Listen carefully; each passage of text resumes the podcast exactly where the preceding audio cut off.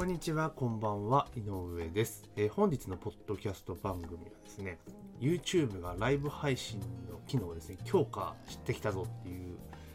記事がありましたので、まあ、それについてお話をしたいと思います。よろしくお願いします。で、これどういうことかというと、今って結構ライブ配信ってもう多くの人がやるようになってきましたね、若い人を中心に。例えば、あのスマートフォンを使って、まあ、Facebook だったりとか、あとは LINE ライブとか、あと Twitter とか、なんかいろいろあるじゃないですか。なので、気軽にライブ配信ができるようになってきたっていうところなんですね。で、動画サイトの、まあ、大手といいますか、一番ね、最大手である YouTube も、もともとはライブ配信っていう機能はあったんですよ。ライブ配信っていう機能はね。だけど、結構ライブ配信するのめんどくさかったんですよね。意外に。いろいろ間これ設定したりとかして、結構わかりづらいなっていう印象は持ってましたし、まあ実際やってる人もなかなかそんなに多くなかったんで、まあ全然いないわけじゃないですけれども、なんかあんまりっていう感じでメジャーではなかったような気がするんですね。で、それが、まあ、Facebook ライブっていうのが始まってきて、で、Facebook 上でライブ配信が簡単にできるっていう機能が Facebook に実装されてからは、おそらくは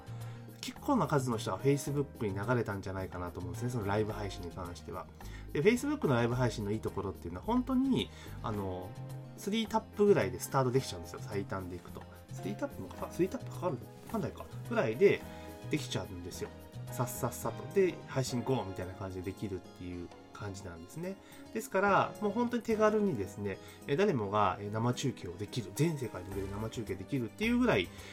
お手軽だったんですね。で、それに比べて YouTube のライブっていうのは、まあ、結構ですね、なんかいろいろ開いて設定してとか、ガチャガチャガチャガチャしないとスタートできなかったんですよ。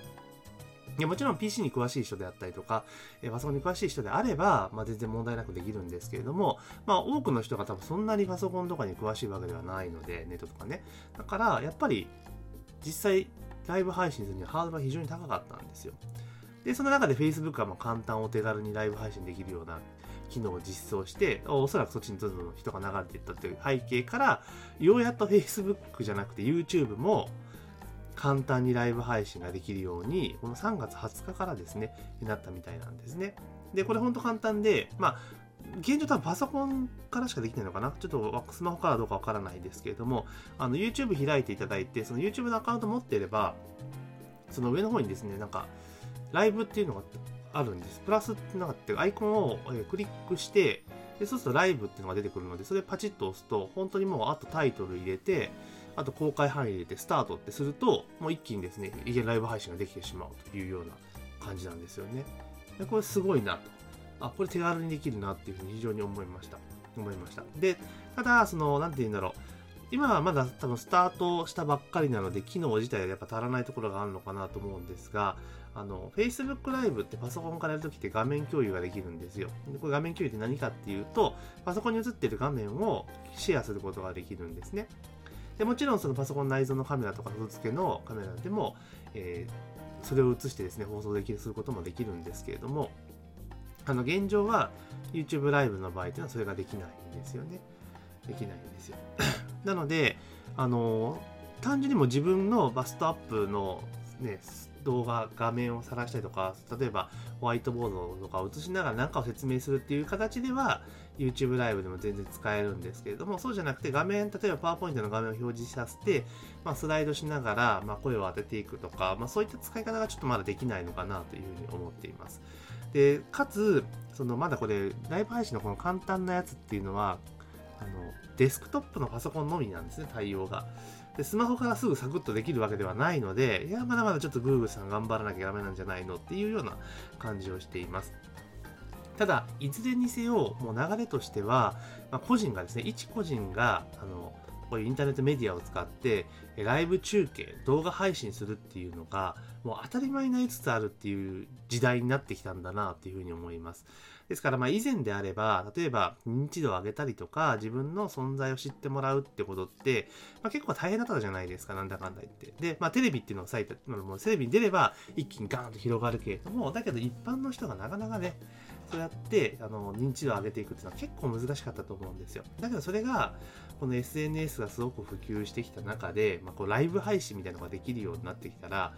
本当に変わってきますよね。本当一個人の人があのコツコツコツコツで毎日毎日とか生中継をし続けていけば絶対誰かの目に留まると思うんですよ。でそれから徐々に徐々に拡散をしていく。もちろん内容のないものを、ね、放送してても意味がないですけどなんか自分なりの考えがあったりとか訴えがあったりとか伝えたいっていう思いがあって例えば毎日毎日は難しいかな。例えば週に1回とか、まあ、レギュラー番組のごとく定期的に定時にライブ配信をしていってたら、多分ね、ファンはつくと思うんですよ。ファンはつくと思う。で、そうなってくると、そこからどんどんどんどん情報を拡散していって、っ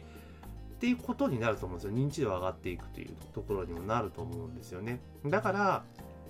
とにかくライブ配信っていうのを、えカツカツね、やっていくっていうのは結構今後すごくポイントになるんじゃないかなというふうに思います。で動画で上げていくっていうのも確かに手だと思うんですけど、動画だといつでも見れるようになるじゃないですか。ああ、後で見ようっていう感じになるんだけど、だけど生放送の場合ってその場で見ないと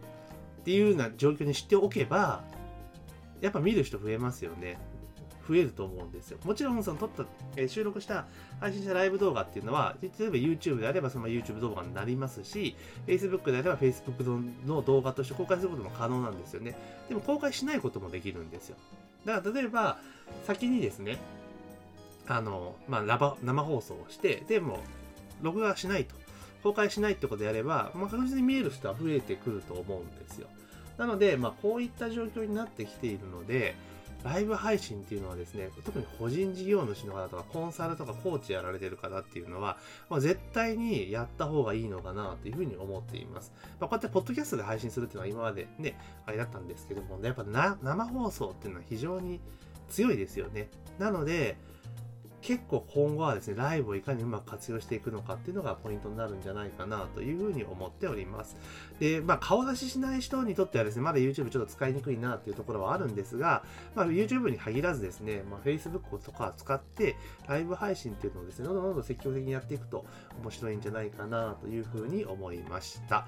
ではですね、今日は、まあ、YouTube がライブ配信機能を簡単に強化したぞと、簡単にできるように、え機能強化をしたというお話をテーマに、まあ、ライブ配信の可能性といいますか、え今後についての私なりの見解と考えをお伝えさせていただきました。で、またですね、まあ、こういうような形でいろんなことがありましたら、随時ですね、えー、自分なりの考えをですね、皆さんにシェアしていきたいなというふうに思っております。というわけで本日のポッドキャスト番組は以上になります。また次回お楽しみください。それでは失礼します。